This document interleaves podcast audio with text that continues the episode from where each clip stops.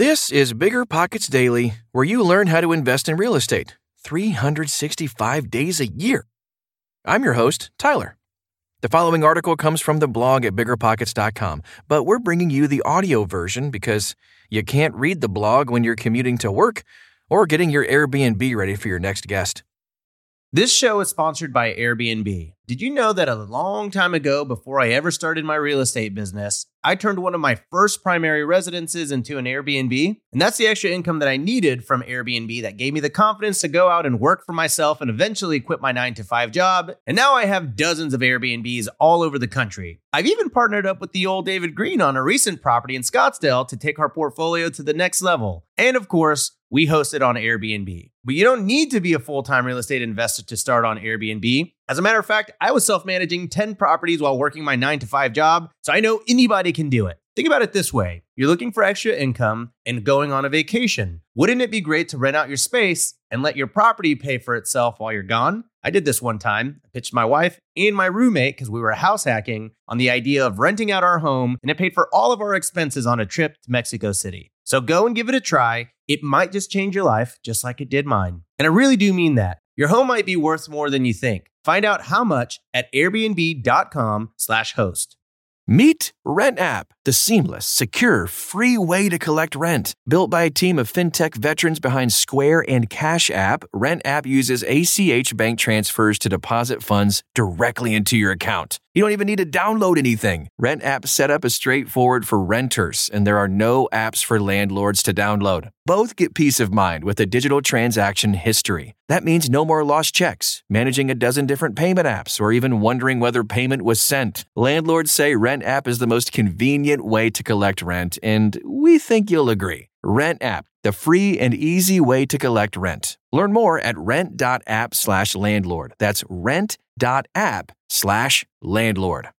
You're trying to close on your next rental, so why is your insurance company dragging its feet? With long lead times and never ending paper forms, it's no wonder it takes forever to finally get a policy. Modern investors deserve better. They deserve steadily.com. At steadily.com, you'll get fast, affordable landlord insurance available online 24 7 in just a few clicks. You can even get next day coverage, which takes just minutes, by the way, to obtain. And you can do it all from your phone. Steadily was founded by landlords who created insurance products tailored to the unique needs of this industry. It's their sole focus, and that's why landlords nationwide consistently rate them 4.8 out of 5 stars. So whether you've got a single family, short term, or multifamily portfolio, steadily.com can secure the best coverage at the best price to protect your properties. Discover how Steadily can save you both time and money on your rental property insurance. Visit steadily.com for a commitment free quote tailored to your needs today. The ultimate guide to using direct mail marketing to grow your real estate empire or business by Brandon Turner. Last week, I received a car key in my mailbox. The key looked different. It had no grooves in the side, just smooth. Furthermore, the key was attached to a brightly colored postcard that claimed, You've won! Did it have my attention? Of course. I had to continue reading, despite the fact that I knew this was just another piece of junk mail. Looking over the card, I saw that a local car dealership was giving away a free car to someone who would come down and test drive a car this weekend. Reading the small print, I see that the odds of winning the car was 1 in 3 million, but the odds of winning a free cup of coffee was 2,999,999 to 3 million. I wonder which prize I won. So, why did the dealership send me this colorful postcard and key? Simple. This is direct mail marketing, and it's used by millions of marketers all across the world to sell products. From cars to insurance to mortgages to electric fireplaces and more, direct mail marketing is a proven technique for growing your business. Today, we are going to dive deep into the topic of direct mail marketing and focus specifically on how you can use direct mail to get new leads, expand your brand, and grow your business. Welcome to the ultimate guide to direct mail marketing. Direct mail. What is it, and how does it work? Well, direct mail is the practice of sending mail to a targeted list of people with the assumption that a very small percentage will respond to the campaign. Chances are you receive a lot of direct mail every single day in your mailbox at home and just consider it junk mail and toss it in the trash, like the postcard with the key I mentioned above. Have you ever wondered why they send this junk mail? Because a small percentage will end up responding to the mail, and a small percentage of those will end up buying the product, making their campaign worth the expense. At its core, direct mail marketing is about one thing playing the odds. Let me give you an example of what I mean. Wholesaler Kevin is looking to find real estate properties he can get under contract for cheap. However, he knows that the MLS is drying up and all the good deals are being bid up too quickly, forcing him to look elsewhere for deals. So Kevin turns to direct mail marketing to find deals. Kevin sends out 1,000 letters to a targeted audience, costing him $1,000. Out of those 1,000 letters, 5% of the people call Kevin back. 1,000 times 5% equals 50 phone calls. Of those 50 phone calls, Kevin filters out the duds, negotiates, and gets the contract on 2% of them. One deal. Kevin then sells the contract to a local house flipper for $5,000. As you can see in the example above, it cost Kevin $1,000 up front to fund his direct mail campaign, but he was able to make $5,000 in revenue from that campaign, netting him a $4,000 profit. Hopefully, you can see the potential here.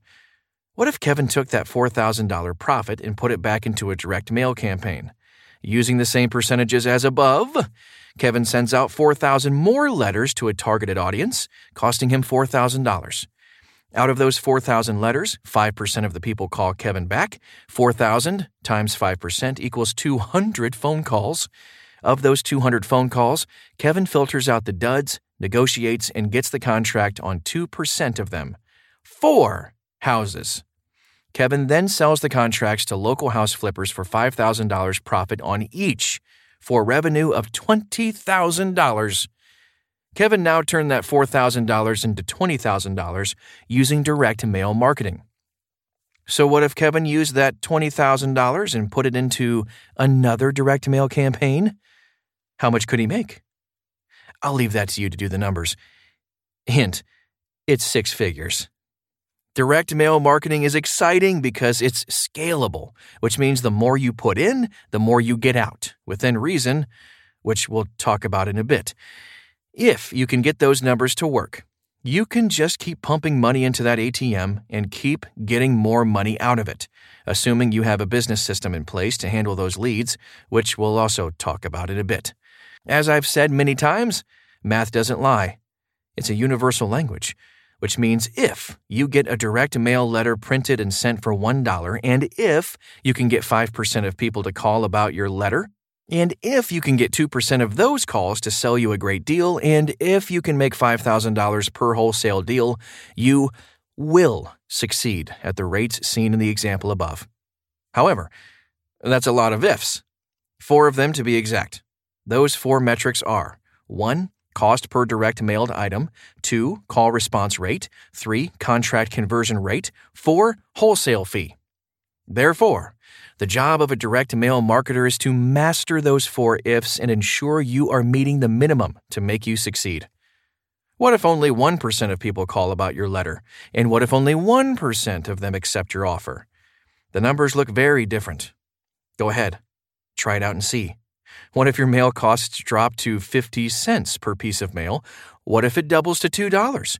What if you only want to make $2,000 per wholesale deal? What if you want to make $10,000?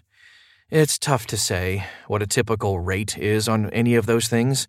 Some marketers claim a 10% phone call response rate, where others claim 1% or less.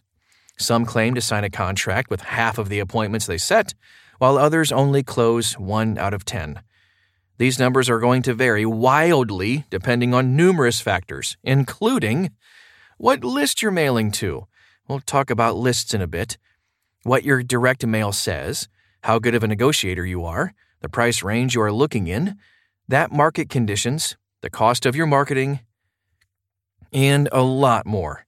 The fact is, you don't know what your conversion rates are going to be until you try. This is why I recommend starting small and building larger as you begin to crack the code on what works in your market. Furthermore, having more of one metric and less of another is common. For example, if you send to a particularly targeted list, which we'll talk about shortly, you may only get a 2% response rate to your ad, but you may close 30% of those calls. Other times, you may get a 25% response rate and only close 0.5% of the calls. For this reason, many people look at marketing and direct mail in particular as a game that needs to be beat. It's one of the things that makes wholesaling so fun. The goal, however, is to beat the game without spending all your money. We are about to talk about a lot of different direct mail strategies, but keep in mind, what works for one direct mail marketer might not work for another. A good marketer is always testing, always tracking, and always perfecting their skills. This is what sets apart a successful direct mail marketer from one who fails. Let's go on and talk about some specifics with direct mail marketing, starting with the list. The direct mail list. Who should you mail to? Before you can start printing your direct mail, you need to decide who will be the recipient of those letters. Yes, you could use something like the USPS's Every Door direct mail service and hit every single home in an area. But the vast majority of those leads would be pointless. Instead, you want to mail to people who fit a certain profile.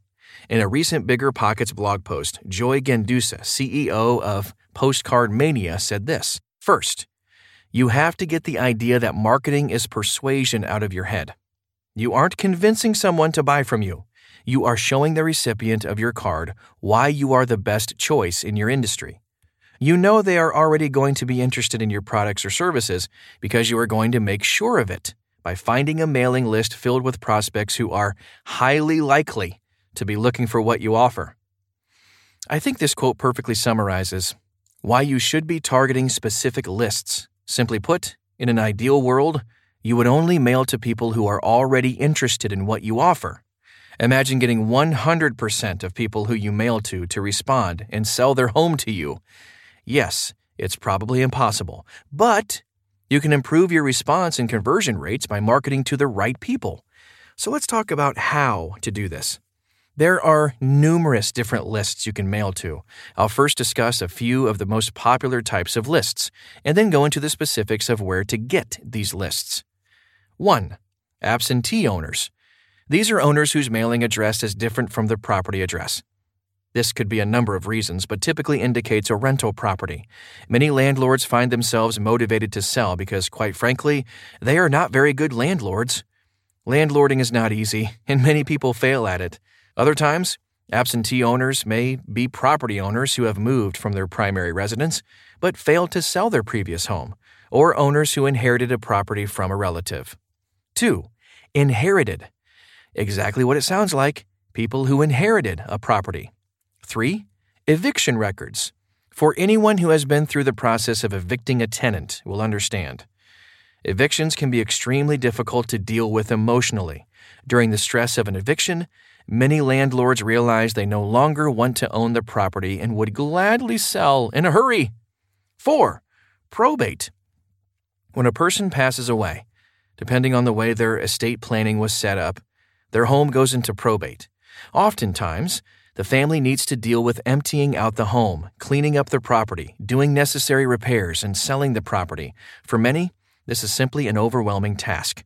This can make probate lists very receptive to a direct mail campaign. Keep in mind, however, that you are dealing with people in an emotional time. So an ugly yellow postcard might not be a great marketing tactic. 5. Pre foreclosures. When someone stops making their mortgage payment, the bank will begin the process of foreclosure.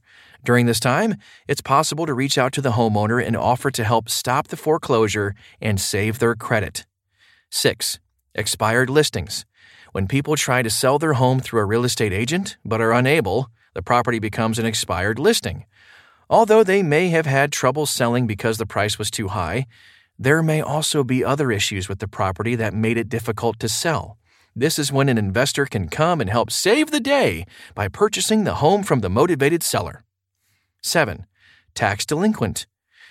Not paying one's taxes is a good indication there is something wrong and there may be significant motivation to sell.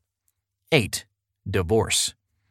I don't need to expand too deeply on this, but when people go through a divorce, they often are very motivated to sell quickly. Where to find lists? Lists can be built in a few different ways, some free, some not. Let's go over the four most common ways to build your list. County Public Records.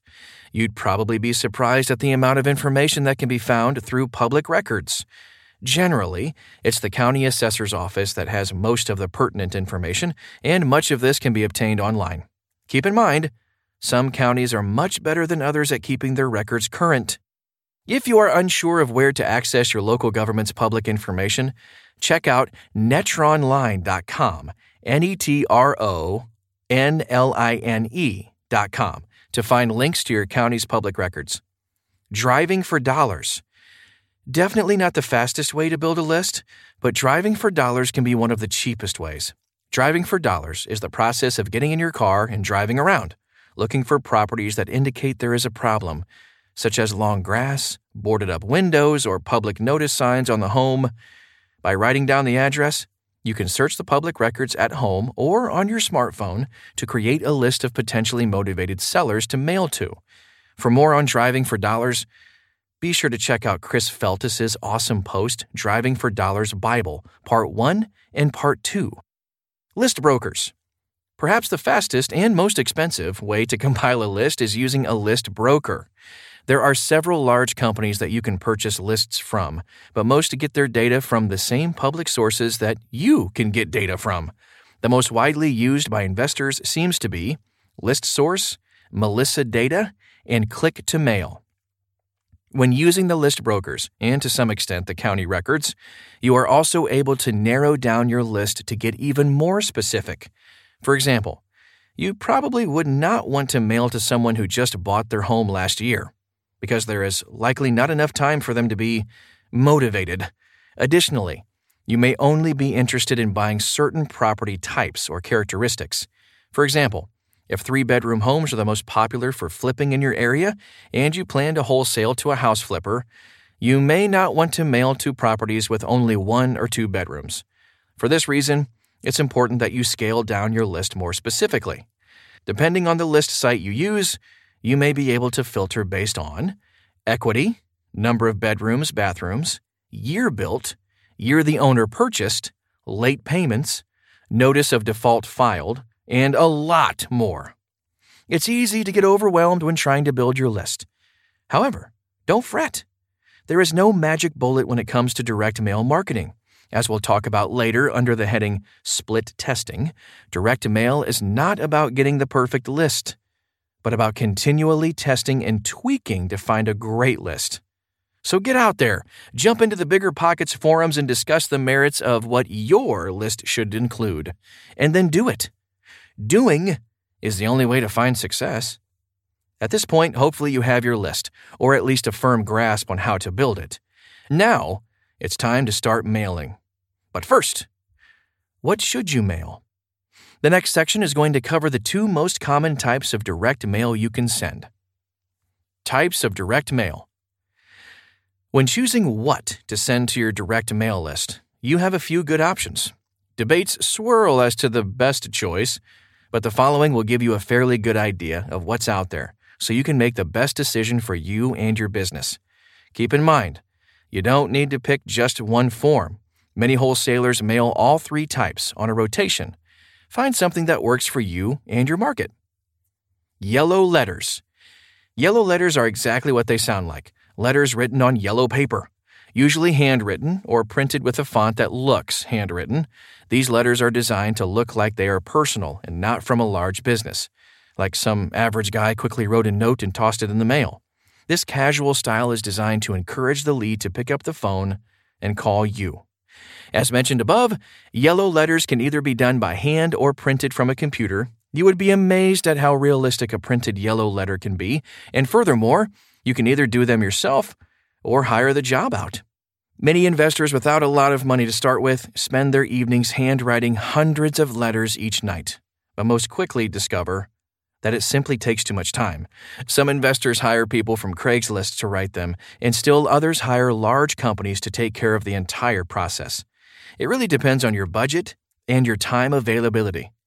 These letters are typically sent in an envelope, but marketers tend to find the best success when the envelope doesn't look like a business envelope, but rather a card from a friend.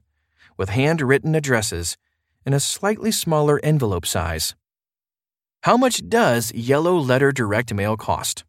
The cost of yellow letter direct mail depends greatly on whether or not you do the job yourself.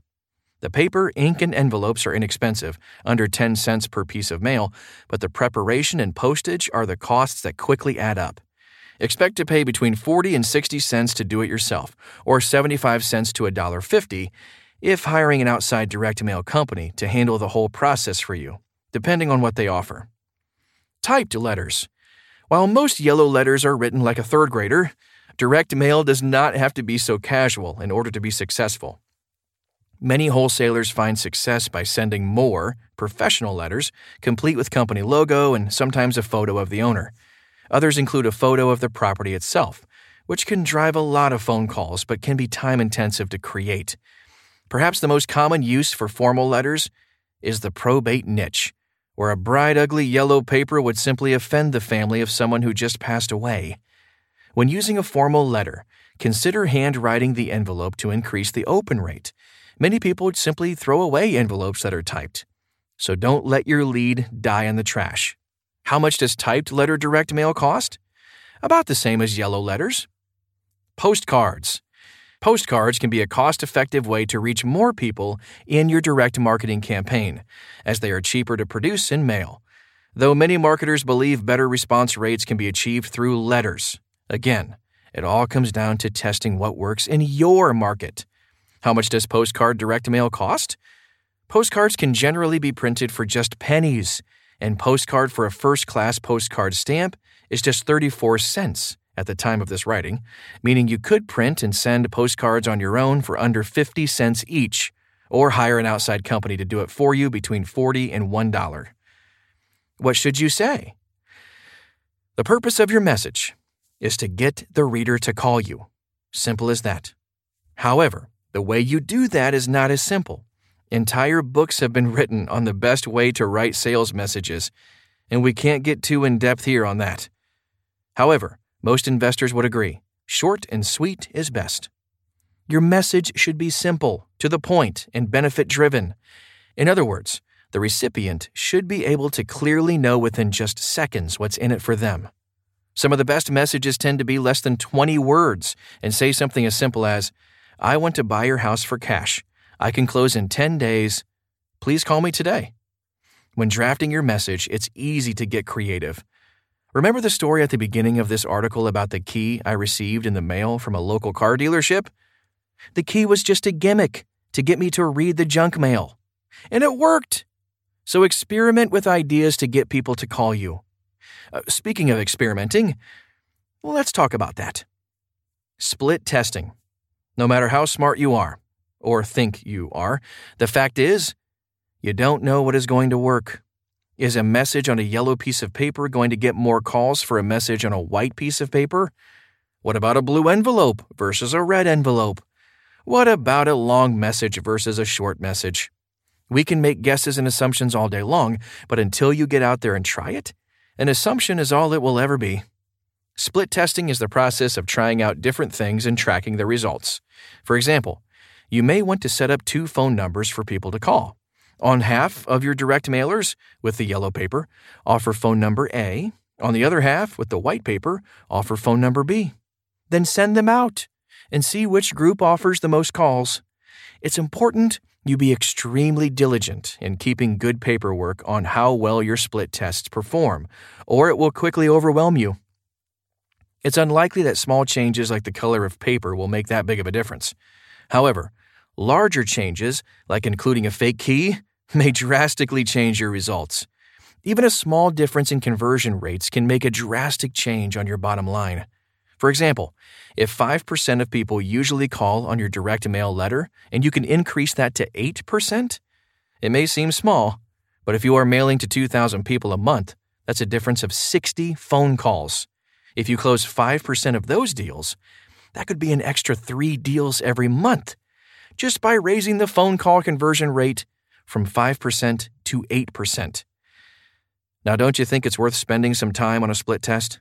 I can almost guarantee the local car company did their split testing and learned that the key provided a higher conversion rate. Additionally, when split testing, it's important that you allow for enough results to consider the test valid. For example, if you send out 10 letters to Group A and 10 to Group B, and Group A gets you three phone calls and Group B gets you four, don't assume Group B was better. With such a small number, it's hard to get a solid grasp on a trend. Maybe a couple people in Group A were out of town, or were dead, or whatever. Therefore, I'd recommend sending to at least 500 per group to do an adequate split test. A good marketer is always testing, tweaking, and improving in an effort to achieve the greatest return on investment. Once you crack the code to a successful direct mail campaign, you can ramp up your marketing and make an incredible profit for your business. How often should you mail? Do you remember the first time you ordered something from Amazon, Best Buy, eBay? Chances are, the first time you purchased from them was not the first time you heard of them. People usually need to build trust with a brand before making big decisions with a company. The same is true for wholesalers. When a person receives your direct mail for the first time, chances are they will ignore it. However, after receiving multiple letters, they build familiarity with your brand and trust is built. Some wholesalers suggest mailing every month to your list. Others put their list on a three month rotation. One third of the list each month, so people receive four letters per year. Others simply mail every other month. How often you mail will depend largely on the list you mail to and going with your gut. It can be difficult to split test how often to mail, so you may just need to pick a frequency and run with it. I would suggest somewhere between once a month and once every three months. Then, continue to mail until one of three things happen. One, they ask you to remove their name from your list. Two, you buy the house. Three, they sell the house to someone else. A no thank you is often just a not right now. Most successful wholesalers can tell you story after story of deals they've done with sellers after being told no more than once. As we talked about earlier in the quote from Joy Gendusa, Direct mail is about being the solution, sitting on their kitchen table the day they realize they have a problem. Only by regular mailing can you optimize your chance of being the solution on the day they need it. Conclusion Hopefully, by now you have a good idea of how to get started with your direct mail campaign. However, just in case you are still confused, let me give you a quick and dirty 10 step process for getting your direct mail campaign going. 1. Establish your budget. 2. Decide on who you want to target. 3. Decide how you want to target them postcards, yellow letters, etc.